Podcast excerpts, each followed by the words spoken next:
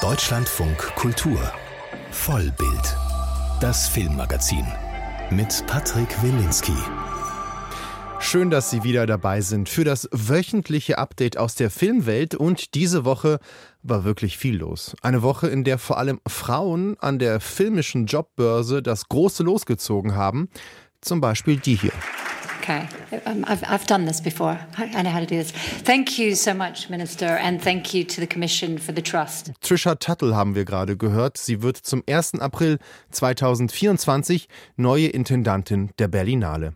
Als erste Frau und auch als erste US-Amerikanerin überhaupt bei einem großen europäischen Filmfestival. Claudia Roth, unsere Kulturstaatsministerin, war schon mal sehr begeistert. Frau Tattel hat uns in der Findungskommission vor allem mit ihren sehr klaren, mit ihren sehr strukturierten Vorstellungen zu den künstlerischen Perspektiven der Berlinale, zu einem modernen, zu einem teamorientierten Festivalmanagement, zu nachhaltiger Nachwuchsförderung und zu zeitgemäßen Sponsoring-Modellen überzeugt. Der Wechsel wurde ja nötig, nachdem im Sommer es zum Zerwürfnis mit der jetzigen Doppelspitze von Carlo Chatrion und Mariette Rissenbeek kam. Rissenbeek wollte ihren Vertrag nicht verlängern und Carlo Chatrion, der künstlerische Leiter, sich nicht unter einer neuen Führungsstruktur in das Festival einfügen. Es folgte ein offener Brief, ein Aufschrei aus der internationalen Filmwelt und das, was man wohl leider einen schlechten Kommunikationsstil nennen müsste. Aber jetzt scheint alles vorbei. Jetzt steht fest, Tattel übernimmt von Chatrion und Rissenbeek. Hier nochmal Claudia Roth. Sie ist für uns alle die absolut richtige Wahl, um die Berlinale in eine sehr erfolgreiche Zukunft zu führen. Aber wer ist Trisha Tuttle, die sich diese Woche sehr bereit gezeigt hat, schnell Deutsch zu lernen für ihren neuen Job? I want to apologize for not speaking German. I promise in a year from now I'll speak well enough that you can make fun of my accent. 1970 geboren in North Carolina in den USA, ging Tuttle zum Filmstudium nach London und machte dann in den 90er Jahren Karriere beim British Film Institute, leitete fünf Jahre lang sogar das London Film Festival und begeisterte dort Publikum und Fachpresse vor allem als sehr lässige Gastgeberin, wobei sie dabei auch während des Festivals immer gerne lange Interviews mit ihren Lieblingsregisseurinnen und Regisseuren führte, unter anderem mit einem ihrer besonderen Darlings, der Französin Céline Sciamma. Full disclosure. Celine is my favorite filmmaker. So if I go fangirl on you guys, I know you'll understand because I think there are probably other people who are Trisha Tuttle ist also ein Fangirl für das Kino der Französin Siama. Wie sich Tuttle überhaupt stark für Filme von Frauen einsetzt, ohne eine Befürworterin einer Quote zu sein. Arthouse und das Kino des Terminator stehen für Tuttle gleichberechtigt nebeneinander. Für alle etwas, das war ihr Motto in London als Festivalleiterin. Und mein Kollege, der britische Filmjournalist Jason Solomons, beschreibt den Trisha Tuttle Touch so. To say if there is a, a Trisha Tuttle touch.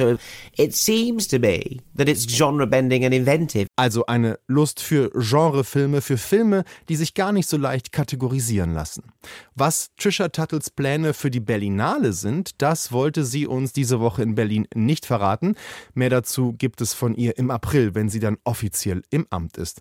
Ihre Aufgabenliste ist jedenfalls sehr groß. Fehlende Kinos, fehlerhafte Infrastruktur, Finanzlücken, Profilverlust. Es gibt viel zu tun für die neue aus London, wobei sie uns jetzt schon sagt, das Festival, die Berlinale, wird ein Ausdruck dieser Stadt Berlins sein. Stachlich, wild und offen für Neues. The Berlinale is an expression of this incredible city, which is playful and spiky and passionate about art and ideas.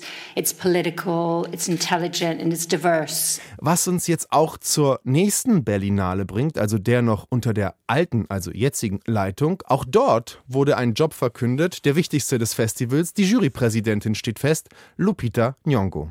Thank you to the Academy for this incredible recognition. Die Oscar-Gewinnerin wird dann im Februar entscheiden, wer den Goldenen Bären gewinnt. Und nach Kristen Stewart letztes Jahr ist das die zweitjüngste Frau, die das Amt übernehmen wird. Nyong'o spricht mindestens sechs Sprachen, darunter Kiswahili, Ngossa, Französisch, Spanisch und zumindest ein paar Sätze Yucatan-Maya, wie man in Black Panther Wakanda Forever hören konnte.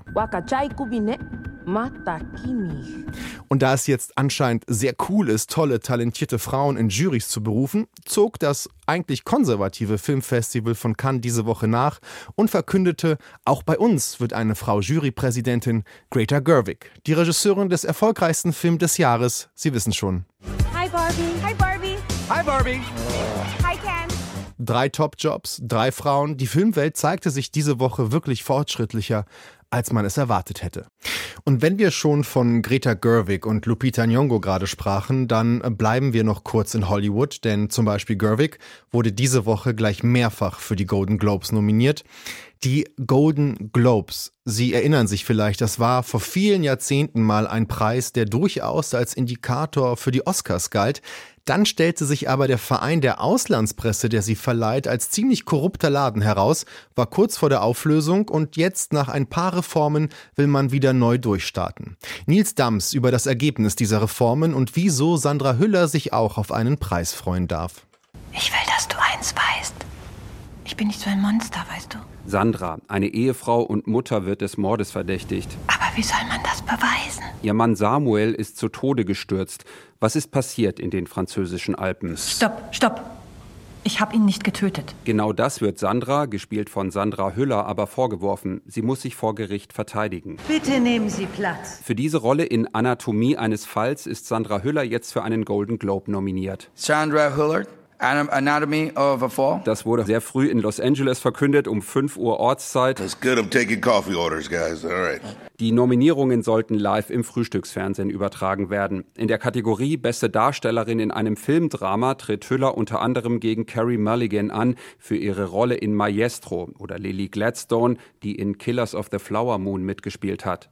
Zwei Filme können sich besonders große Chancen auf Golden Globes machen.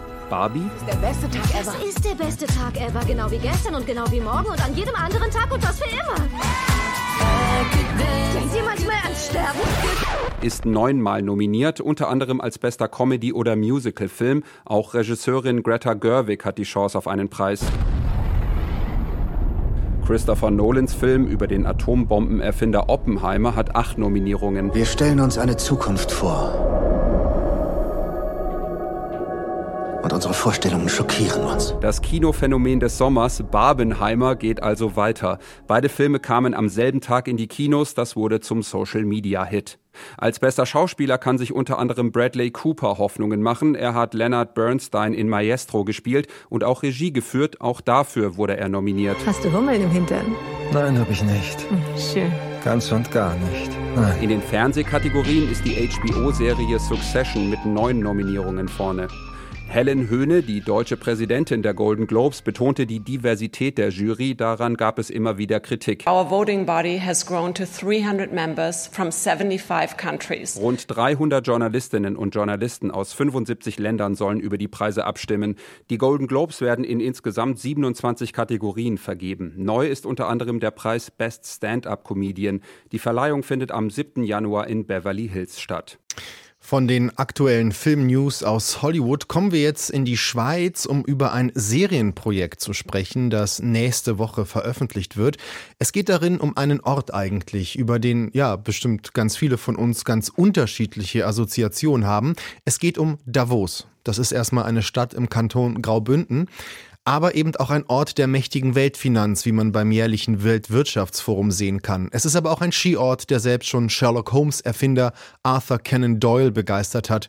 Außerdem ist natürlich Davos bekannt als ein Ort mit der besten Luft in Europa zu sein und war damit vor allem zum Beginn des letzten Jahrhunderts ein Kurort für viele Künstler von Ludwig Kirchner über Philosophen wie Ernst Cassirer oder Martin Heidegger. Literarisch hat natürlich Thomas Mann mit seinem Zauberberg Davos ein Denkmal gesetzt, genauso wie Max Frisch mit Stiller. An Weihnachten gibt es hier auf neutralem Boden keine Nationen. Weder Briten, Franzosen noch Deutsche, nur Christen. Nur weil sich die Welt um uns herum die Köpfe einschlägt, muss doch der Champagner nicht warm werden. Ich weiß, dass Sie für den deutschen Geheimdienst arbeiten. Wo ist meine Tochter? Willst du mich etwa so erschießen? Ja, und so klingt eine andere Variante von Davos. Davos 1917 heißt eine groß angelegte Serie, ja eine filmische Auseinandersetzung müsste man sagen, mit der Stadt während des Ersten Weltkrieges. Diese sechsteilige Serie wird nächste Woche in der ARD Mediathek gestreamt und ist eine Koproduktion zwischen Deutschland und der Schweiz. Erzählt wird in vielen Handlungssträngen äh, die, die Geschichte einiger Menschen, die in der angeblich so neutralen Schweiz während des Ersten Weltkrieges als Spione, Ärzte und Generäle die Geschichte der Welt lenken. Im Zentrum steht die Schweizer Krankenschwester Johanna Gabertuler, die sich zu einer bedeutenden Akteurin im Spionagegeflecht dieser Zeit entwickelt hat. Vor der Sendung konnte ich mit dem Headwriter und Showrunner Adrian Ilien sprechen. Als Schweizer wollte ich von ihm erstmal wissen, was er denn mit diesem Ort Davos verbindet. Das erste, was ich daran denke, ist natürlich auch ein Stück weit das WEF und das Winterparadies. Und dann kommt aber tatsächlich ganz schnell auch bei mir Berge, Schnee und Zauberberg und dann auch die, die Sanatorien, von denen es ja heute gar nicht mehr so viele gibt, aber zu der Zeit eine riesen Sanatoriumstadt war. Und das fand ich auch schon von Anfang an sehr faszinierend, dass diese Internationalität umgeben von diesen Bergen und ja, natürlich das Winterparadies und der erste Skilift und so weiter, aber ich schon diese Internationalität in den Bergen, das ist schon auch das Erste, was mir in den Sinn kommt. Jetzt haben Sie ja keinen Dokumentarfilm über die Geschichte der Stadt Davos gemacht. Da wurden ja ganz unterschiedliche Duelle ausgefochten, Philosophen, Kassierer, Heidegger, da wurden ja wirklich Weltgeschicke verhandelt gespielt. Sie haben sich jetzt für einen Spionageplot überlegt, den Sie in diese Zeit legen von 1917. Warum gerade diese Idee des Spionagefilms? Dazu muss ich sagen, dass tatsächlich die Spionage schon feststand, ein Stück weit das Genre.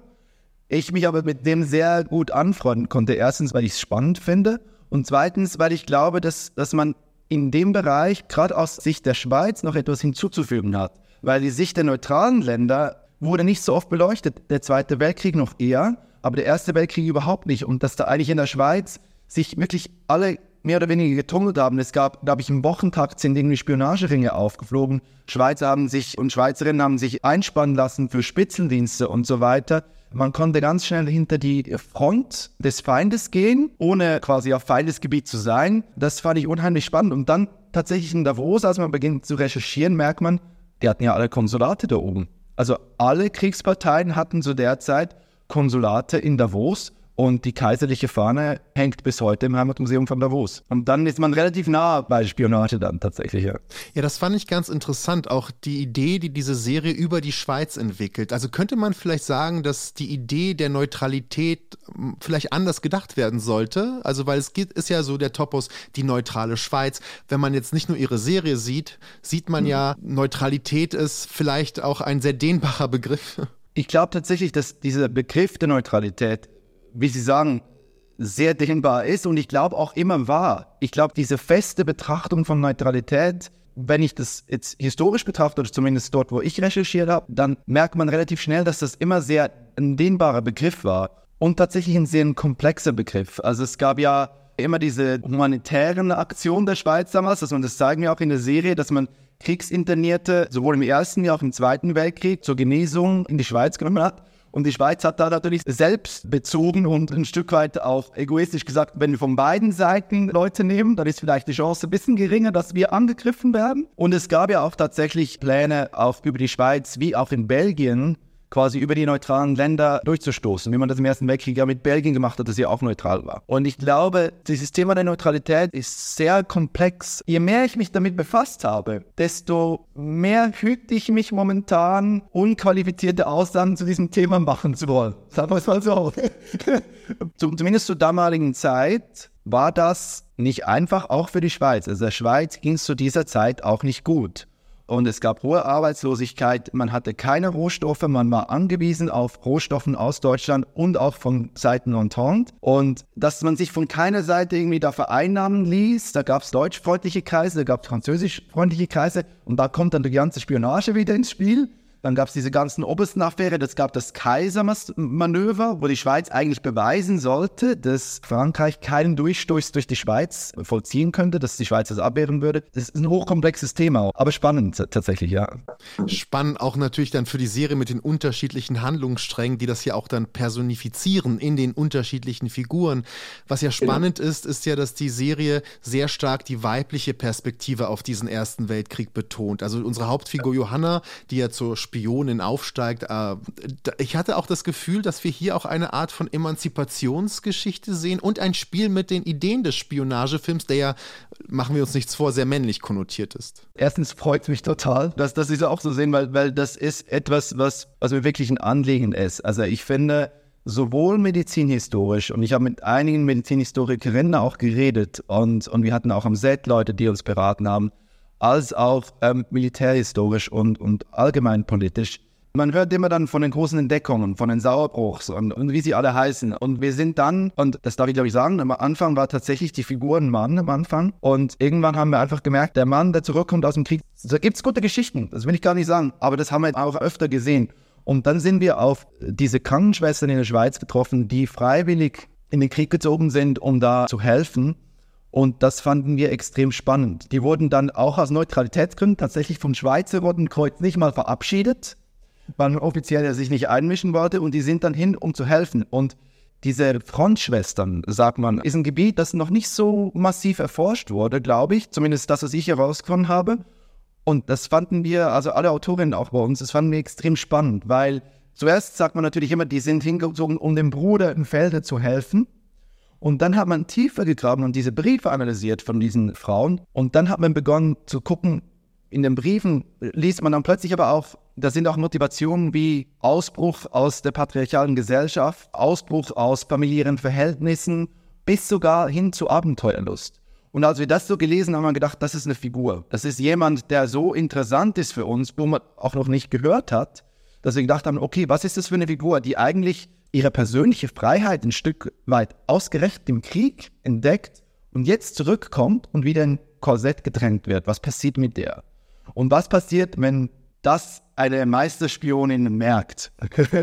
und das war für uns der spannende Anfang man muss, es geht ja nicht anders, an Thomas Manns Zauberberg denken. Wie sehr steht vielleicht auch so ein literarisches Meisterwerk, auch Pate, auch für so eine Serie, die ja jetzt auch nochmal natürlich einen ganz anderen Drive hat, letztendlich ein, eine Genreserie ist, aber an Thomas Mann konnten sie ja irgendwie dann doch nicht vorbei, oder?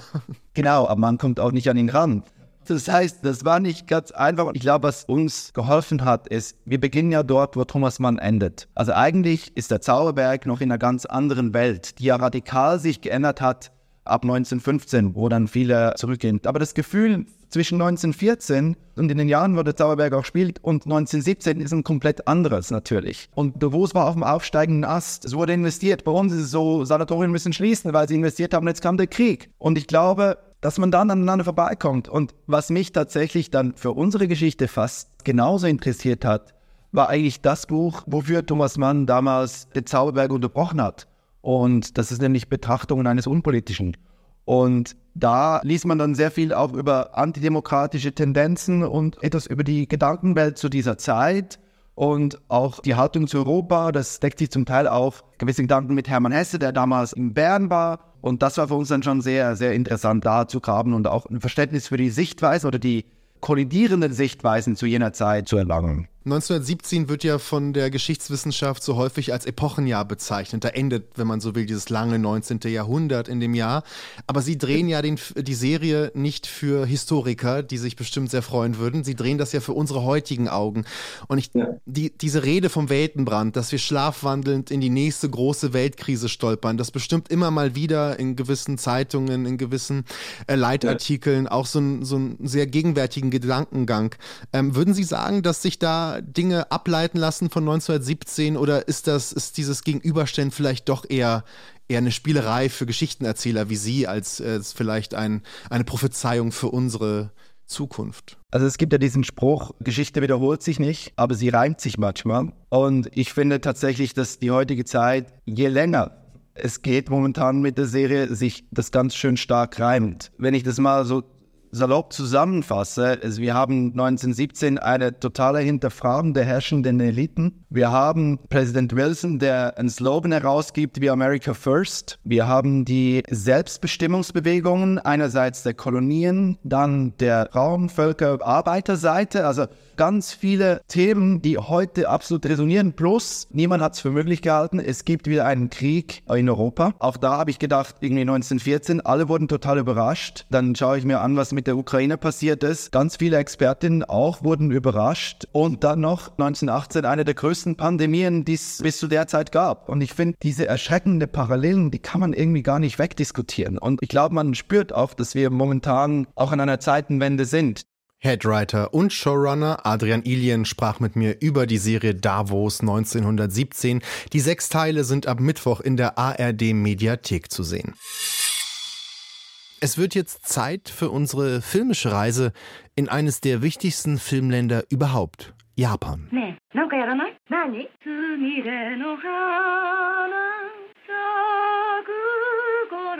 Da wir beide nicht viel Zeit haben, schlage ich vor, dass wir gleich auf das Wichtigste kommen. Ein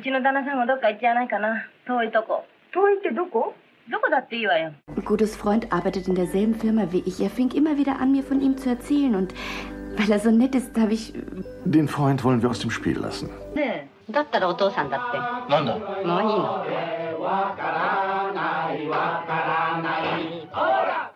Japanischer als das, was wir gerade gehört haben, das wird es selbst im japanischen Kino nicht mehr. Das Kino und die Filme des Regisseurs Yasuchiro Ozu, der im Stummfilm seine Karriere begann und sich über den Tonfilm bis in den Farbfilm gearbeitet hat in seinem Leben, das war lange ein gut gehütetes Geheimnis von wenigen Eingeweihten. Doch schon zur Berlinale 1963 zeigte man sich im Westen begeistert über den damals noch völlig unbekannten Regisseur aus Fernost. Das eigentliche künstlerische Ereignis der diesjährigen Berliner Filmfestspiele war nach der Meinung vieler kritischer Betrachter nicht so sehr das Wettbewerbsprogramm als vielmehr eine Retrospektive mit sechs Filmen des japanischen Regisseurs Yasuhiro Ozu. Ja, Soichiro Ozu, das ist ein Name, der uns nicht so leicht über die Lippen geht wie Steven Spielberg, Fritz Lang oder Agnes Varda. Vielleicht können wir das jetzt in dieser Sendung ändern. Denn diese Woche wäre Ozu 120 Jahre alt geworden. Und zu diesem Jubiläum erscheinen überall gerade Bücher, DVD-Boxen und auch Sonderreihen, die das Werk und seine Filme ehren. Das Werk eines Mannes, der am 12. Dezember 1903 geboren und 60 Jahre später am genau demselben Tag, am 12. Dezember 63 gestorben ist. Am eigenen Geburtstag zu sterben, das ist etwas, was man vielleicht mit William Shakespeare verbindet. Und der Vergleich mit Shakespeare ist nicht zu schlecht, denn Ozus 54 Spielfilme sind für das Kino so prägend wie Shakespeares Dramen für die Literatur. Es sind absolute Meisterwerke und für den amerikanischen Filmwissenschaftler David Bordwell sind sie sogar das reine Kino. I think that Ozu is the greatest director ever to work in the history of cinema. And if I lived on a desert island, I would just take all their films with me and that would be fine. That's cinema as far as I'm concerned. Ozu ist aber nur eine Idee des japanischen Kinos. In den nächsten Minuten wollen wir sehen, wie es dem aktuellen japanischen Film überhaupt geht, ob es, wie das Land auch, zwischen Tradition und Moderne pendelt und was sich die Japaner gerne im Kino ansehen und welche Rolle dabei der Anime-Film spielt. All das werden wir gleich besprechen und wir beginnen diese Reise durchs japanische Kino mit einem Deutschen, mit Wim Wenders. On one of the following days, I visited the actor Shisho Ryo. He had played in nearly all of Ozu's films ever since the days of the silence, often in the roles of men much older than himself. Wim Wenders gehört zu den vielen deutschen Regisseuren, die in der japanischen Kultur einen wahren Sehnsuchtsort gefunden haben. Doch anders als seine Kolleginnen und Kollegen Werner Herzog oder Doris Dörrie hat Wenders in Japan auch eine echte Heimat gefunden. Und natürlich hat das auch etwas mit den Filmen von Yasuchiro Ozu zu tun, über den er eine eigene Dokumentation gedreht hat, die wir gerade kurz gehört haben, Tokyo Ga. Er ist einer der Säulenheiligen im Pantheon von Wim Wenders. Es war daher vielleicht auch nur eine Frage der Zeit, dass Wenders wieder einmal einen Spielfilm in Tokio dreht. Donnerstag kommt Perfect Days in unsere Kinos und klingt mitunter so. Wollen wir hin? Nächstes Mal. Wann nächstes Mal? Nächstes Mal ist nächstes Mal. Das nächste Mal ist wann? Nächstes Mal ist nächstes Mal. Und jetzt ist jetzt. Nächstes Mal ist nächstes Mal. Und jetzt ist jetzt. Perfect Days erzählt die Geschichte von Hirayama, eines älteren Mannes, der als Toilettenputzer in Tokio lebt. Aber eigentlich das Leben eines Mönches fristet. Er hört Kassettenmusik, er liest alte Bücher und ist irgendwie zufrieden mit sich selbst und der Welt. Als seine kleine Nichte auftaucht, ploppt da plötzlich für einen kurzen Augenblick Hirayamas Vergangenheit auf, ein Einblick in ein anderes, vielleicht nicht so zufriedenes Leben. Aber Perfect Days der Titel lässt es erahnen, erzählt recht undramatisch von einem Menschen, der ganz zu sich selbst findet und ist in Japan so erfolgreich, dass Wim Wenders jetzt für Japan sogar den Oscar holen soll. Diese Woche habe ich Wim Wenders in seinem Berliner Büro besucht, in den Hallen einer ehemaligen Brauerei, und habe mit ihm über Perfect Days gesprochen, habe ihn interviewt, wobei Wim Wenders interviewt man nicht, man lässt ihn erzählen. Zum Beispiel, wenn er davon spricht, warum Architekten von öffentlichen Toiletten ihn angerufen haben, um eine Geschichte über diese seltsam modernen Orte zu erzählen. Alles eine Frage von Engeln. Nach Japan gerufen hat man mich wegen der Orte. Es war eine unverbindliche Einladung, ob ich nicht nach Japan kommen wollte und mir dieses Kunstprojekt anschauen wollte, wo 15 berühmte Architekten, die was ganz Kleines gebaut haben, nämlich öffentliche Toiletten, ob ich mir das anschauen könnte. Und dann habe ich mir diese Toiletten angeguckt, mochte die Orte, das würde ich sehr gerne, es sind alles sehr schöne Parks, wo die reingebaut sind, aber habe dann doch gemerkt, eigentlich ist das nicht mein Ding. Und Orte sind eigentlich nicht gut aufgehoben, wenn sie die Hauptrolle spielen, sondern Orte, denen tut es gut, wenn sie eingebunden sind in eine Geschichte. Dann strahlen sie viel mehr. Und wenn ich Himmel über Berlin damals, wie ich ursprünglich wollte, als Dokumentarfilm über Berlin gemacht hätte, würde das niemand mehr sehen können oder auch nicht sehen wollen. Oder auch dieses Westberlin, diese letzten Zuckungen dieses Westberlins, die wären nicht so interessant. Das ist ja jetzt Himmel über Berlin, ist jetzt eine Art unfassbarer Dokumentarfilm über einen Ort, den es nicht mehr gibt. Und sämtliche Orte sind gut aufgehoben drin, weil es diese Fiktion gab von den Engeln. Und dann habe ich mir gedacht, Anni, ist das hier jetzt auch so? Diese Orte, denen tue ich keinen Gefallen, wenn ich die jetzt filme, als Dokumentarfilme, Interviews mit den Architekten mache. Das ist eigentlich keine gut, gute Art und Weise. Und außerdem bin ich da nicht gut drin. Aber wenn ich was erzähle, wo die vorkommen, könnte ich eigentlich ein was viel Wichtigeres erzählen, was ich zu dem Zeitpunkt gerade gesehen habe und was mir so gut gefallen hat, nämlich die Japaner sind in dem Monat Mai letzten Jahres auch gerade aus der längsten Pandemie der Geschichte wieder rausgekommen. Und das ist so diszipliniert passiert und so liebevoll und die haben auch gefeiert. Und dann war das so schön zu sehen, wie dann hinterher trotzdem alles liebevoll in Ordnung war und wie auch so eine Freude, die Stadt wieder in Besitz nehmen zu können, aber doch untergeordnet war unter dem Respekt für das, was eben allen gehört.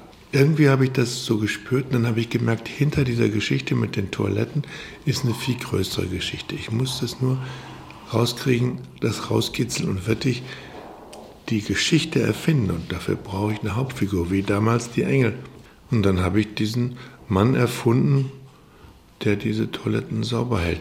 Und das war der Beginn von diesem Film. Der Hirayama, das ist ein Mensch, den würde ich jetzt erstmal vielleicht so beschreiben. Er lebt in zwei Welten. Zum einen im Tokio, wo er seinen Job hat, sehr routiniert, diese Toiletten äh, putzt, also sehr gewissenhaft, muss man ja auch sagen. Und auf der anderen Seite ist das ja ein Mensch, der auch in seiner eigenen Welt lebt von Literatur, von Musik, nach seinem ganz eigenen Rhythmus, in seinen Routinen. Ich weiß nicht, ob er gefangen ist, das wäre jetzt schon die zu sehr eine Deutung. Aber wie würden Sie ihn denn beschreiben? Ist er allein oder ist er einsam? Das ist ja ein Unterschied ein großer Unterschied ist, ein elementarer Unterschied. Er, ist, er lebt durchaus allein. Er macht aus seiner Arbeit im Prinzip allein, auch wenn er einen Assistenten hat, der allerdings eine andere Arbeitsmoral vertritt als sein Chef und dem, der ihm auch sagt, warum machst du, warum gibst du so eine Mühe, ist ja demnächst doch wieder alles dreckig. Aber das ist halt nicht Hirayamas Anliegen. Wenn er was macht, dann muss es auch gut sein. Und das ist für sich selbst, für seinen eigenen Respekt vor sich selbst, muss er das, was er machen, macht, so gut machen, wie es nur geht. Und der lebt allein und, und das ist ja nun wirklich der große Unterschied zwischen Einsamkeit und allein sein können. Der ist nicht einsam. Der ist gut mit anderen Leuten zusammen. Und wenn er in seine Kneipe geht abends oder wenn er in sein öffentliches Bad geht oder auch bei der Arbeit, die Menschen, die er sieht, er hat ein offenes Auge für jeden und sieht viel, aber er ist nicht einsam. Er ist allein, er kann allein sein. Und das ist für mich so ein ganz entscheidender Punkt. Ich bin eigentlich der Meinung, dass nur Menschen, die gut allein sein können, auch gut mit anderen sein können. Leute, die so needy sind, also bedürftig und alleine gar nichts anfangen können und dann ganz wibbelig werden und einfach unter Leuten sein müssen, die sind nicht gut unter Leuten. Die haben kein, kein Auge für andere. Man muss eigentlich gut allein sein können, um gut in Gesellschaft sein zu können. Und das ist der Herr Hirayama. Der kann gut in Gesellschaft sein. Ist kein großer Redner, dafür ist er ein großer Zuhörer. Wie viel Wim Wenders ist denn in so einer Figur wie Hirayama? Ich meine, allein die Musik, die er hört, die Bücher, die er liest, da wusste ich gar nicht beim Ansehen des Films, höre ich jetzt hier gerade die Playlist von Wim Wenders vielleicht? Oder sehe ich in sein Bücherregal? Es geht ja um diese Figur, den Hirayama. Und man sieht ihn ja im Laufe der Geschichte nur drei Bücher lesen. Und da ist eigentlich viel wichtiger nicht, was er alles liest, sondern dass er was liest und das Buch zu Ende liest und dann legt es weg. Und dann kommt sein freier Tag und dann kauft er sich ein neues. Und das liest er auch erst zu Ende, bevor er sich wieder ein neues kauft. Und das ist dann jeweils ein gebrauchtes Buch, weil er schon davon ausgeht, dass es nicht unbedingt neu sein muss. Steht da trotzdem dasselbe drin. Aber dass man erst das zu Ende liest und dann ein neues kauft, sieht man auch ein bisschen seiner seinem Fotografieren. Er kauft einen ganzen Film, einen schwarz-weißen, und dann fotografiert er den zu Ende. Und dann lässt er ihn entwickeln und dann kauft er sich einen neuen. Also er hat so eine, so eine ganz eigene Art mit dem, was er verbraucht. Er verbraucht eigentlich nur das, was er braucht. Und das finde ich eine schöne Haltung und das macht ihn auch ziemlich bemerkenswert. Auch seine Musik. Man könnte natürlich durchaus sich auch alles auf CD angeschafft haben oder das irgendwie elektronisch hören. Aber er hat halt so ein altes Auto, in dem ist halt noch ein Kassettenrekorder. Also hört er noch immer seine Kassetten, die er behalten hat aus der Zeit, wo er jung war, in den 70ern. Ist ja auch alles drauf. Das ist ja nicht was anderes, wenn es jetzt von Spotify ist, als auf seinen Kassetten. Es ist dieselbe Musik. Und dann merkt man allmählich, je mehr man ihm zuguckt, er hat nicht viel, aber das, was er hat, ist das, was er braucht und das, was ihn zufrieden macht. Und das, das ist eigentlich das Wichtige an ihm, dass er ein zufriedener Mensch ist, der mit sich und der Welt im Reinen ist. Und allmählich merkt man ja auch, man, wenn mehr Leute so nur das verbrauchen, was sie brauchen und nicht mehr konsumieren als das, was sie echt hören, lesen, sehen, essen können, ging es uns allen eigentlich viel besser. Und das macht er so beiläufig. Er ist ja kein, er macht, ist ja nun keine Le Studie, wie man leben soll, das Ganze. Und es ist ja auch kein Exempel. Es ist einfach nur, man schaut einem Leben zu und merkt mehr und mehr, gar nicht schlecht, wie er lebt. Und eigentlich geradezu ansteckend und eigentlich, wenn ich ehrlich bin, würde ich auch gern so leben. Es ist ja so, dass er konfrontiert wird mit einer anderen Generation, wenn seine Nichte plötzlich auftaucht. Und für mich ist ja Perfect Days in erster Linie ein Film über Möglichkeiten zu kommunizieren. Also da ist einer, der Hirayama, Sie haben ihn gerade sehr schön als analogen Menschen beschrieben. Und seine Nichte, die ist digital. Es gibt diesen schönen Dialog zwischen den beiden. Da geht es um die Musik und sie fragt, gibt es das auch auf Spotify? Und er antwortet, ich weiß nicht, wo der Laden ist, aber vielleicht. Und das ist so ein Moment in dem Film, wo ich mir dachte, Wim Wenders sagt mir, es gibt eine Möglichkeit, dass Generationen kommunizieren können, vielleicht über Kunst. Das hat auch fast schon was Utopisches. Durchaus.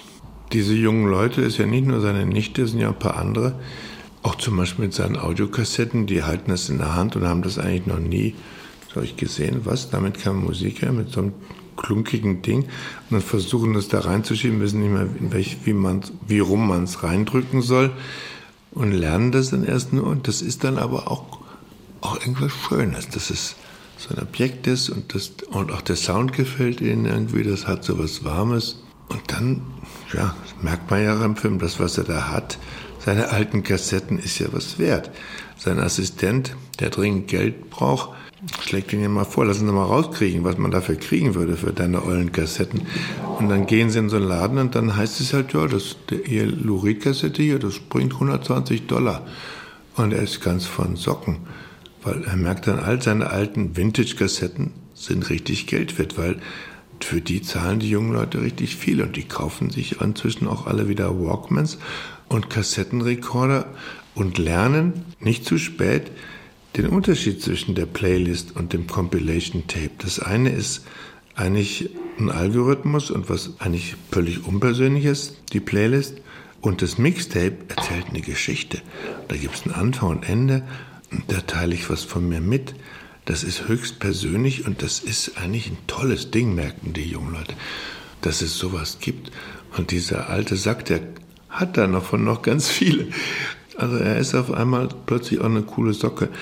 Und diese Generation merkt, da ist ein anderes Realitätsgefühl dahinter. Damit kann man sich anders ausdrücken. Und das, davon handelt der Film unter anderem von diesem Verlust, an dem man sich gewöhnt hat, von Realität und von, von Hand anlegen können an Dinge, dass es auch eine Entdeckung ist für eine ganze Generation, was das ist. Eine Kassette oder kann ja auch Vinyl sein oder es könnte überhaupt jedes analoge Medium sein, dass da ein Mehrwert drin ist, den man, wenn man ihn kennengelernt hat, dann plötzlich doch als sehr lebenswert und liebenswert erkennt. Wenn Sie Hirayama zeigen, wie er zum Beispiel aufwacht in seiner kleinen Wohnung, wie er sich vom Futon aufrichtet, wie er liest in der Ecke, dann ist die Kamera auf Augenhöhe bei ihm. Also sie sitzt quasi mit ihm. Dazu muss man wissen, wie japanische Wohnungen zum Teil eingerichtet sind. Aber man kann ja gar nicht anders als an Filme von Yasuchiro Ozu denken, der ja sich als erster vielleicht auf dieses Augenlevel der Figuren gesetzt hat. Ist das auch etwas, was im Hintergrund ist, wenn Sie Bilder für diese Geschichte gesucht haben, dass es Ihnen klar war, ich muss eine japanische Filmsprache finden? Die Filmsprache von Yasujiro Ozu ist schon sehr einzigartig, auch sehr gesetzt, mit festen Regeln, hat immer mit demselben Objektiv gedreht und alles, egal was, immer aus der Höhe von jemandem, der auf dem Futon sitzt. Also aus der Höhe von jemandem, der sitzt, haben wir eigentlich gar nicht gemacht. Wir haben sehr beweglichen Kamera gedreht. Der Franz Lustig, mein Kameramann, hatte die Kamera immer auf der Schulter, damit wir möglichst viel drehen. Und eigentlich dreht man ja nur Dokumentarfilme so. Aber von dem Yasujiro Oso ist trotzdem sehr viel in unserem Film, nämlich eher von seiner Haltung. Wie er die Welt sieht und wie er Menschen sieht und wie er Geschichten erzählt und wie in seinen Geschichten auch viel Aufmerksamkeit ist für kleine Dinge und für Details und für das Licht und wie eigentlich alle Menschen wirklich gleich sind. Und das ist für den Hirayama geradezu extrem der Fall. Der Banker, der ihn da aus der Toilette rausjagt, weil er dringend pinkeln will, ist für ihn nicht mehr wert als der Obdachlose, der da neben der Toilette wohnt und hat für beiden denselben Respekt und dasselbe Auge, vielleicht sogar ein schärferes Auge für den Obdachlosen, weil er sieht, der kann auch was, der hat auch was, der hat auch mal ein anderes Leben gehabt. Das sieht man an ihm. Er folgt ihm ja sogar mal. Naja, der Hirayama ist aufmerksam. Und diese Aufmerksamkeit und diesen liebevollen Blick, das hat für mich ja das Kino des Yasujiro Ozu beinhaltet wie kein anderes Kino in der Filmgeschichte.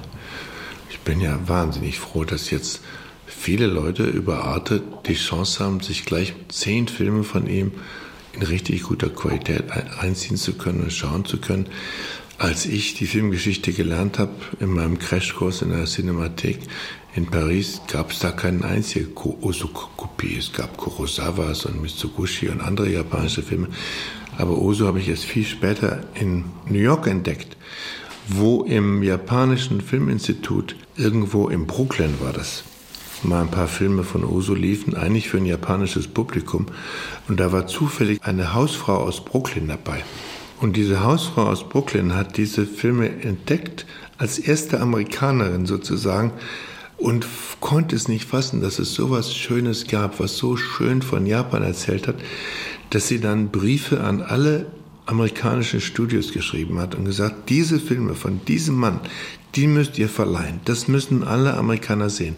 Ich habe die Briefe gesehen, weil einer dieser Briefe ging an meinen Verleiher, der damals meine Filme in New York verliehen hat, an den Dan Talbot.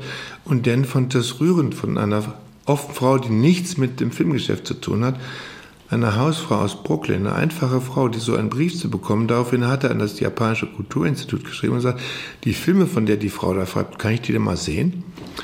Und dann hat er drei Osus gekauft. Und er war der erste westliche Verleiher, der die Filme ins Kino gebracht hat. und mir dann gesagt hat, weil ich war zu der Zeit in Tokio, Wim, du musst das sehen. Jetzt tu einfach, weil ich dir sage, du gehst jetzt ins Kino. Du guckst dir jetzt die Reise nach Tokio an. Und dann bin ich halt reingegangen, weil ich dachte, da wird schon was dran, da dran sein. Und dann bin ich drei Vorführungen hintereinander drin sitzen bleiben, weil sowas hatte ich noch nie gesehen. Das war zu schön, um wahr zu sein. Das war das Paradies des Filmemachens. Ja, inzwischen haben die Japaner, die damals den Oso nicht exportiert haben, weil sie gedacht haben, den verstehen die im Westen gar nicht. Das, der ist ja zu japanisch. Inzwischen hat er die Welt erobert und den gibt es jetzt.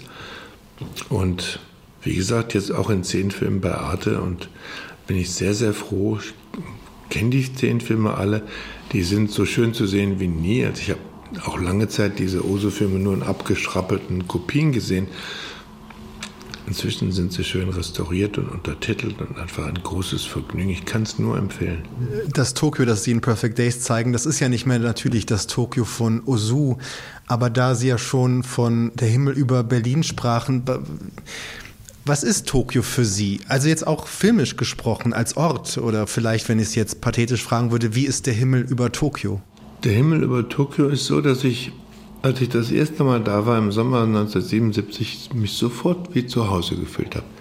Es ist mir noch nie so gegangen. Ich war ja viel schon gereist, war in Amerika. Boah, Amerika.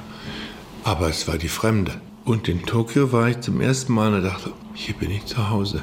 Dann habe ich es ganz langsam und viel später verstanden, was es ist und wie es so zustande kommt. Und wie das, was ich an Japan allmählich dann immer mehr geschätzt habe, dann auch mit meiner eigenen Geschichte zu tun hatte. Ich habe es eigentlich erst gemerkt, als ich den Film über Yoshi Yamamoto gemacht habe, ein japanischer Modeschöpfer, ein Designer, zwei Jahre älter als ich. Und wir sind, habe ihn bei der Arbeit begleitet und habe den Film auch ganz alleine gemacht, weil er wollte eigentlich nicht, dass ein Filmteam ihm bei der Arbeit zuguckt, aber ich durfte schon und dann sind wir auch Freunde geworden dann habe ich es allmählich begriffen, was es war. Wir sind beide in so einem Land aufgewachsen, was eigentlich unter einem großen Trauma litt nach dem Krieg.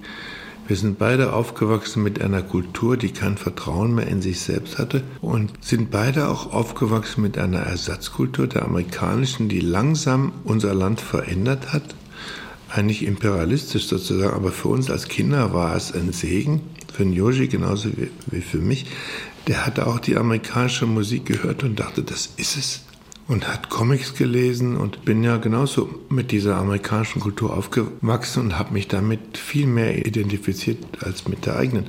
Und so war es auch, glaube ich, dass ich mich in Japan so wohl gefühlt habe. Ich habe gemerkt, dass wir so eine ähnliche Geschichte hatten und ähnliche Erfahrungen gemacht hatten. Und, und für mich ist dieser Oso einer, der wie kein anderer Regisseur in der Weltgeschichte in seinem eigenen Land das verfolgt hat, wie die eigene Kultur langsam aufgegangen ist und zur Seite gewischt wurde und ersetzt wurde mit einer anderen, einer westlichen oder amerikanischen, wie man es nennen will. Und das ist so eine Parallelgeschichte zu uns. Und insofern ist er für mich auch nicht unergründlich japanisch, sondern wirklich ganz universell. Und der einzige Filmregisseur, der mir Familiengeschichten erzählt, die eben nicht japanisch sind, sondern wirklich ganz universell. Ich habe da meine eigene Familie viel besser erkannt als in deutschen Filmen. Der Sucher der Kamera ist nur ein kleines Fenster zur Welt. Die Liebe ist nur ein kleines Fenster zum Leben. Man muss zweimal nachdenken, bevor man den Auslöser drückt. Montag, 7. August 1933. Notizen des japanischen Filmemachers Yasujiro Ozu, verfasst von 1933 bis 1963. Ein kleiner Eindruck aus der Dokumentation Ozu, der Regisseur des Glücks, den man gerade auf Arte sehen kann, gemeinsam mit zehn Spielfilmen des Regisseurs in der Mediathek. Das ist schon ein großes Ereignis und selbst Wim Wenders hat das ja gerade nochmal erwähnt. Wir wollen diese Filme deshalb empfehlen und Gründe geben, mehr Ozu zu kennen, mehr Ozu zu sehen, zusammen mit einer Frau, die mindestens genauso häufig in Japan war wie Wim Wenders, mit Anke Lewicke. Hallo Anke. Hallo Patrick. Wir wollen unseren Hörerinnen und Hörern ja drei Gründe geben, wieso man sich unbedingt diese Filme ansehen sollte. Aber vielleicht beginnen wir mit so einer kleinen Beobachtung, dass dieser Ozu ja sowas wie ein Directors Director zu sein scheint. Also ein Filmemacher, der in erster Linie Filmemachende beeinflusst. Also die Liste der bekennenden Fans ist wirklich lang. Paul Schrader, Wim Wenders, Claire Denis, Olivier Assayas, Hu Xiaoxian, Jim Jarmusch, Aki Kaurismäki. Alle lieben Ozu und seine Filme. Wieso? Also es wird ja immer wieder geredet von der Klarheit und Einfachheit seiner Filme, von der Schlichtheit, vom ungeheuren Reichtum, dass es eine extreme Reduktion auf die Grundelemente der kinematografischen Sprache gibt. Also eigentlich gibt es da ja keinen Stil, keinen Touch, den andere Regisseure imitieren könnten Fakten. Also man könnte deshalb auch sagen, dass bei Osune unheimlich große Bescheidenheit am Werk ist, dass er sein eigenes filmisches Handwerk gar nicht so in den Vordergrund stellt. Und ich glaube, das ist das, was Wim Wenders eben auch meinte in dem Interview, wenn er geredet hat von Osus Haltung, weil sein Blick ist zutiefst menschlich. Er ist ein großer Humanist.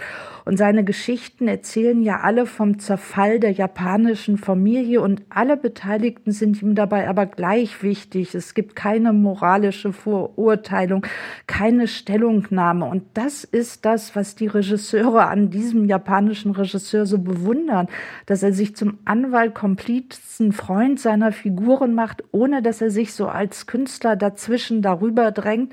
Also es ist ein Künstler, der in seinem eigenen Werk verschwindet und dadurch wird dieses Werk nahezu vollkommen und das macht die Offenheit, die Freiheit und die Schönheit seiner Bilder eben auch aus. Osu selber hat ja mal gesagt, andere Regisseure machen deftige Suppen und Eintöpfe, er kann nur Tofu machen, also er ist ein Handwerker. Kommen wir zum ersten Grund, wieso man vielleicht seine Filme entdecken sollte, Filme wie Weizenherbst oder Reise nach Tokio, Anke, das ist vielleicht der Ort, an dem alle seine Filme spielen, immer innerhalb einer Familie, oder?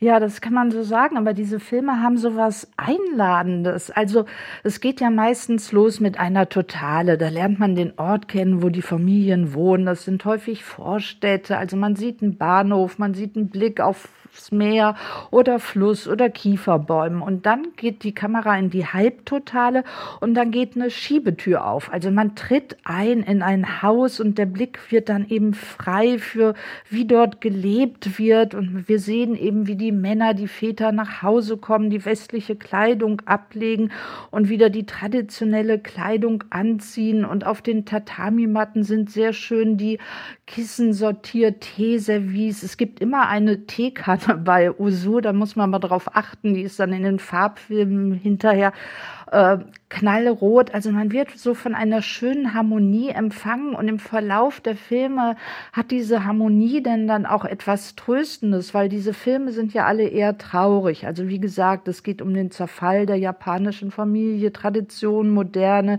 Kinder ziehen aus, Eltern bleiben alleine, Töchter werden verheiratet, jemand stirbt man verliert sich aus den Augen. Und diese Filme brauchen gar keine große äußere Dramaturgie. Dafür lernen wir eben aber die einzelnen Beteiligten kennen. Dann geht eben wieder eine Schiebetür auf. Wir lernen dann eben den anderen Raum kennen, das Kinderzimmer, das Arbeitszimmer und so. Und wenn dann mal Streit ist, ist der meistens gar nicht laut, sondern dann geht einfach wieder so eine Schiebetür zu. Also man kommt so richtig rein in diese Familien und auch in die Trauer, wenn ein Vater dann wieder alleine ist, weil die Kinder weg sind, wie zum Beispiel in später Frühling, dann schält er einfach einen Apfel und diese Szene ist so schön ausbalanciert und weil sie so schön ist, weil der Film sich alle Ruhe nimmt, diese Szene so zu zeigen, wird uns eigentlich die Trauer des Vaters immer bewusster. Und ich glaube, das ist das Große bei diesem Regisseur, dass man einfach den Gefühlen der Figuren so nahe kommt. Wim Wenders hat ja auch das Visuelle seiner Filme betont. Wie zeigt sich das vielleicht, wenn er eine Familie so gleichberechtigt zeigt? Dann ist ja der Opa genauso wichtig vielleicht für ein Osu wie die furzenden Jungs aus Ohio. Ja, auf alle Fälle. Und das hat ja auch Wim Wenders eben auch schon gesagt. Es ist ja vielfach diese sitzende Kamera, immer eine Augenhöhe auf 80 Zentimeter. Also man guckt eigentlich von unten auf die Menschen und dadurch werden, wird ihre Menschlichkeit, ihre Verletzlichkeit einem nochmal bewusster. Also es ist ja was anderes, wenn man so von oben raus guckt. Und man ist so wie dabei durch diese Kameraperspektive. Man, es sind ja auch manchmal lustige Momente. Es wird viel Sake getrunken und alles. Also, und durch diese Kameraposition kommt man eben so mit rein. Und wir können ja alle beobachten, wie sie reagieren. Und dadurch kommen wir eben mit in diese verschiedenen Haltungen, warum die Jugend aufbrechen will, warum die Tochter vielleicht doch nicht heiraten möchte, weil sie lieber bei ihrem Vater bleibt. Und darin, dass das alles so gleichberechtigt von dieser Kamera behandelt wird, liegt ja auch wieder eine unheimlich schöne Utopie. Also man könnte einfach sagen, dass bei Usu einfach die Form auch immer Moral ist. Vielleicht noch ein dritter Grund. Äh, Wim Wenders hat das ja auch so ein bisschen erwähnt. Also man lernt auch was über Japan, das Nachkriegsjapan kennen. Also auch Tokio, moderne Tradition, der Krieg spielt ja irgendwie noch eine Rolle. Also wir lernen auch was über Japan nach 45 kennen in diesem Film, oder? Ja, auf alle Fälle. Und das ist eben dann wieder das Reich der Zeichen. Das ist dann einfach so schön, wie Osu zum Beispiel einfach Coca-Cola-Reklame dann mal einblendet. Und wie die Jungs dann Jeanshosen tragen, die Frauen Petticoats, wie dann auf einmal Englisch gelernt wird und alles. Und du hattest ja am Anfang schon den Film Guten Morgen auch erwähnt mit den furzenden Jungs. Und da wird einfach so viel drüber erzählt. Und ich kann jedem nur empfehlen, diesen Film sonntags morgens zu sehen, weil er eigentlich so gute Laune macht und trotzdem so viel über Japan erzählt. Eigentlich geht es nur um zwei Jungs, die wollen endlich, dass der Vater ihnen mal den Fernseher kauft. Und wie das dann alles so erzählt ist und auch so, sie kriegen dann schon irgendwann ihren Fernseher, aber wir spüren trotzdem, dass sich was in dem japanischen Familiengefüge verändert hat, dass der Vater insgesamt nicht mehr so eine Autoritätsfigur ist. Und das wird einem alles so ganz beiläufig erzählt, weil da eben ein Regisseur genau hinschaut. Zehn Filme von Yasuchiro Ozu sind derzeit übrigens auch herausragend restauriert zu sehen in der Arte Mediathek. Ein großes Ereignis, das äh, auch Anke Lewicke empfohlen hat. Danke dir. Vieles, was wir über das japanische Kino wissen, wissen wir aus den Klassikern wie Ozu oder von Leuten wie Wim Wenders, die uns das erzählen. Aber vielleicht lohnt ja auch mal ein Blick auf den Zustand der Filmwirtschaft in Japan heute. Einst war das ein wirklich florierendes Studiosystem. Derzeit kämpft man vor Ort mit harten wirtschaftlichen Umfeldern und zum Teil auch mit ausbeuterischen Arbeitsbedingungen am Set.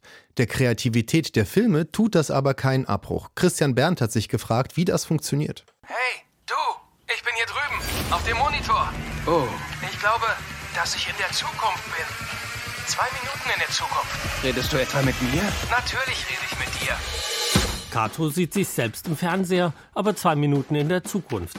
Der junge Mann ist in eine Zeitverschiebung geraten, die ihn und seine Freunde in einen irrwitzigen Zeitwettlauf stürzt. Der japanische Film Beyond the Infinite Two Minutes ist für den Programmdirektor des Nippon Connection Filmfestivals Frankfurt, Florian Höhr, ein gutes Beispiel für die Originalität des gegenwärtigen japanischen Films. Der wurde auch in Deutschland veröffentlicht und ist eine Zeitreisekomödie, so ein bisschen im Stil von Und täglich grüßt das Murmeltier. Und dieser Film wurde wirklich mit einem ganz, ganz geringen Budget gedreht, aber ist teilweise unterhaltsamer als viele Hollywood-Produktionen. Da spielt dann tatsächlich auch die Leidenschaft am Filmemachen eine Rolle. Die ist in Japan ungebrochen. Japan ist laut Hör eine unglaublich produktive Filmnation. Es gibt ungefähr 600 japanische Filmproduktionen im Jahr, also deutlich mehr als zum Beispiel in Deutschland. Das teilt sich so ein bisschen auf in Blockbuster-Produktionen, die auch ganz gezielt für den japanischen Markt produziert sind, also zum Beispiel Adaptionen von populären Romanen. Und es gibt aber auch sehr, sehr viele Independent-Filme. Eigentlich so ein bisschen schon fast zu viele Independent-Filme, weil diese Filme dann um die wenigen begehrten Plätze in Kinos kämpfen. Als in den 80er Jahren das alte japanische Studiosystem zusammenbrach, konnten sich viele unabhängige Filmproduktionen entfalten. Aber es gibt in Japan so gut wie keine öffentliche Filmförderung. Selbst die international erfolgreichen Independent-Filmemacher müssen wegen kleiner Budgets viel und schnell drehen.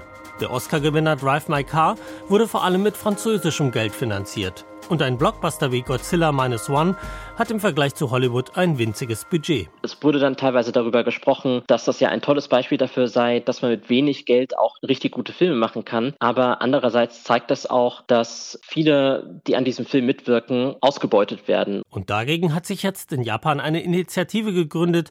Mitinitiator ist der Filmregisseur Atsushi Funahashi. It's called Action for Cinema. Uh, it's a group by the filmmakers mainly. And eventually we want to revolutionize the system Die Gruppe aus hauptsächlich Filmemachern möchte das System der japanischen Filmindustrie revolutionieren. Zum einen geht es um die Schaffung einer Filmförderung wie in Frankreich oder Südkorea. Gleichzeitig fordert man eine Änderung der Arbeitsbedingungen in Japans Filmindustrie. Es ist wirklich schlimm, sagt Funahashi. Viel Nachtarbeit, keine freien Tage und Wochenenden. Außerdem wollen die Filmemacher auch gegen die auf Filmsets verbreitete sexuelle Belästigung vorgehen.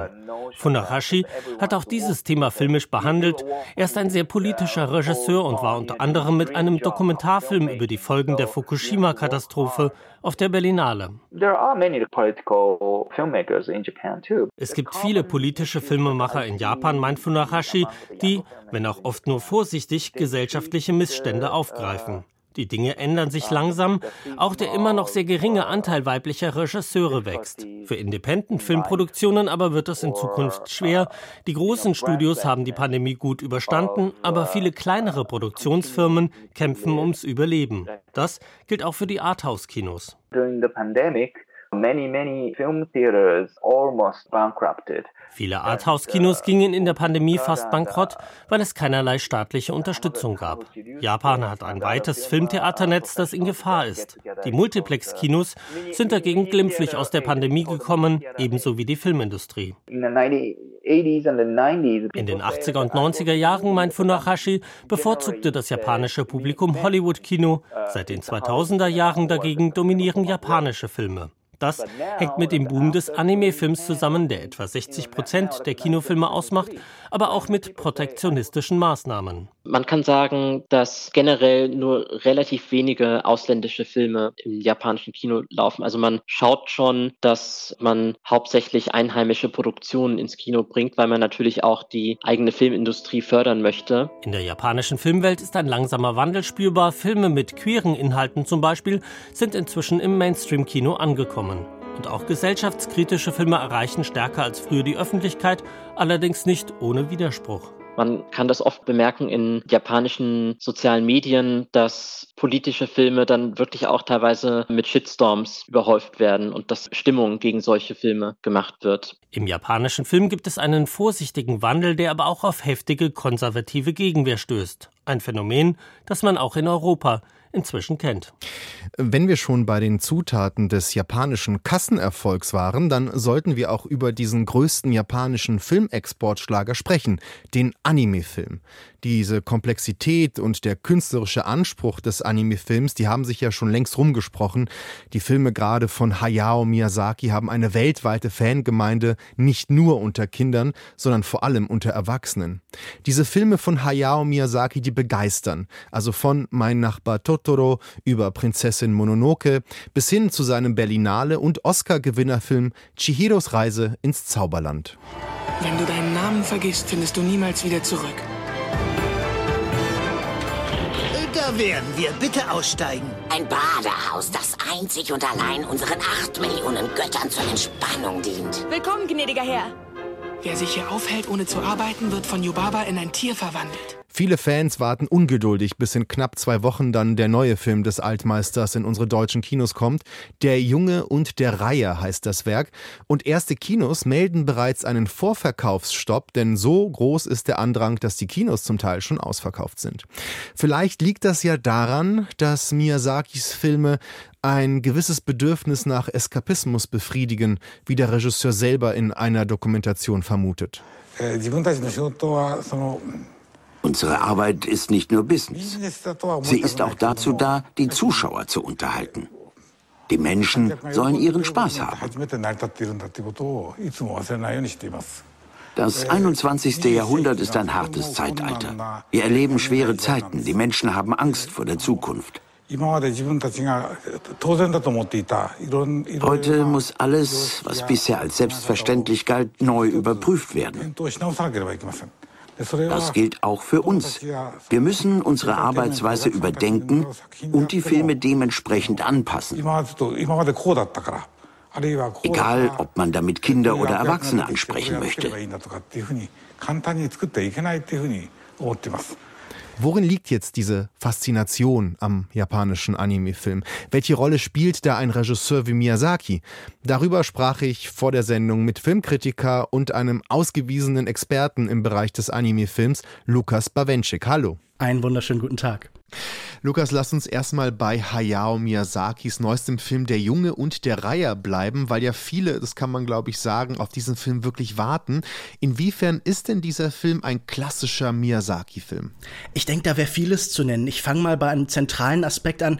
Die Helden bei Hayao Miyazaki sind oft Kinder und Jugendliche.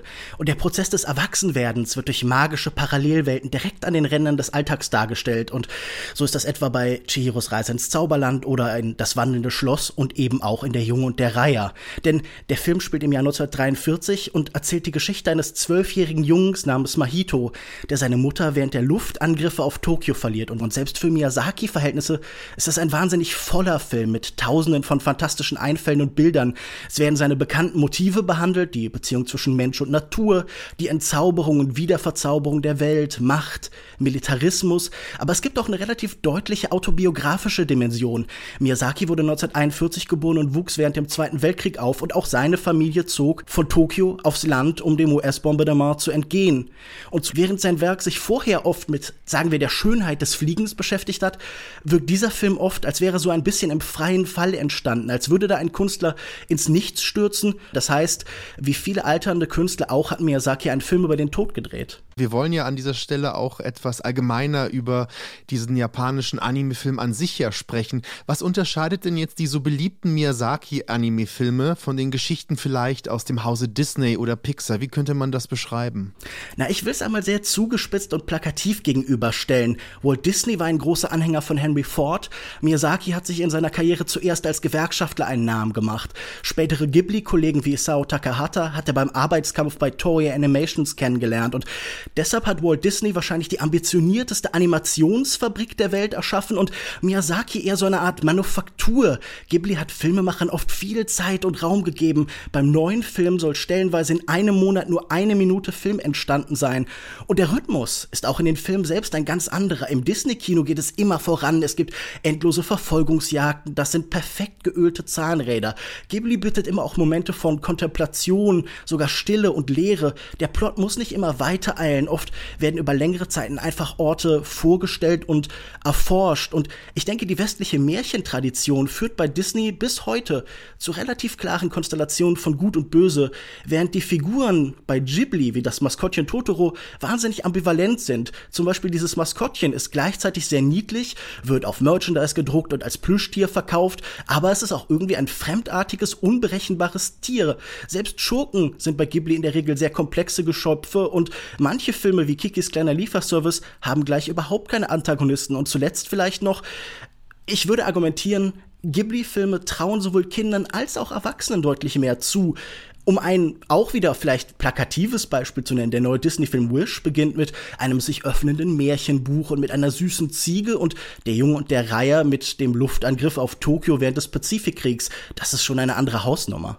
Miyazaki ist ja bei uns im Westen bestimmt der bekannteste japanische Anime-Künstler, aber bei weitem ist er ja mittlerweile nicht der einzige, der hier geliebt wird, weil diese ganze Kunstform des Animes so beliebt geworden ist. Ich erinnere mich, dieses Jahr hatten wir mit Makoto Shinkais Film Susume sogar einen Anime Anime-Film im Berlinale-Wettbewerb und später auch im Kino ein großer Erfolg. Er erzählte von einer Teenagerin, die quasi Erdbeben in Japan verhindern will, auch so fantastisch überzeichnet. Was macht denn thematisch diesen japanischen Anime-Film zu einem so erfolgreichen Exportschlager außerhalb von Japan? Na, Makoto Shinkai ist heute tatsächlich der finanziell erfolgreichste Anime-Regisseur der Welt und ich denke, bei ihm suchen die Zuschauer vor allem die ganz großen Gefühle und die liefern Filme wie sein Welthit Your Name und eben Suzume definitiv. Und in Suzume verbringt die Hauptfigur einen erheblichen Teil des Films als Stuhl, ohne dass das die Fans im geringsten abschrecken würde. Denn Anime insgesamt ist sicher auch aus ähnlichen Gründen ein Exportschlager, aus denen auch die japanische Kultur an sich viele Menschen fasziniert. Denn sie bietet ja immer so eine Mischung aus Vertrautem und Fremdem. Da ist die globalisierte Großstadt, aber die trifft dann auf die Exotik vielleicht der Shinto-Tradition und einen im Westen wenig bekannten Katalog von Sagengestalten. Anime ist definitiv auch ein Identitätsangebot, würde ich sagen. Außenseiter und Eskapisten einer Kultur finden oft Erfüllung in der Unterhaltung einer anderen. Diese Animationen sind oft im besonderen Maße expressiv. Außerdem wird so ein ganz breites Spektrum an Genres angeboten. In Japan sind Zeichentrickfilme deutlicher als überall sonst auch Unterhaltung für Erwachsene. Gewalt und Sexualität sind da eigentlich nicht unüblich und ich denke, deshalb hat Anime auch oft so eine Scharnierfunktion für Jugendliche. Die Bildwelt der Kindheit wird da mit den Themen des Erwachsenenlebens zusammengeführt und wer einmal Fan ist, der bleibt es dann oft eben auch ein Leben lang. Also sind diese japanischen Anime-Filme mittlerweile auch Teil eher einer globalen Popkultur und weniger einer rein japanischen? Äh, ganz gewiss, allein die Zahlen sagen das schon. Anime-Filme und Serien erzielen massive Gewinne in der ganzen Welt. Allein der Anime-Streaming-Dienst Crunchyroll hat mittlerweile über 10 Millionen zahlende Abonnenten und über 120 Millionen regelmäßige Nutzer.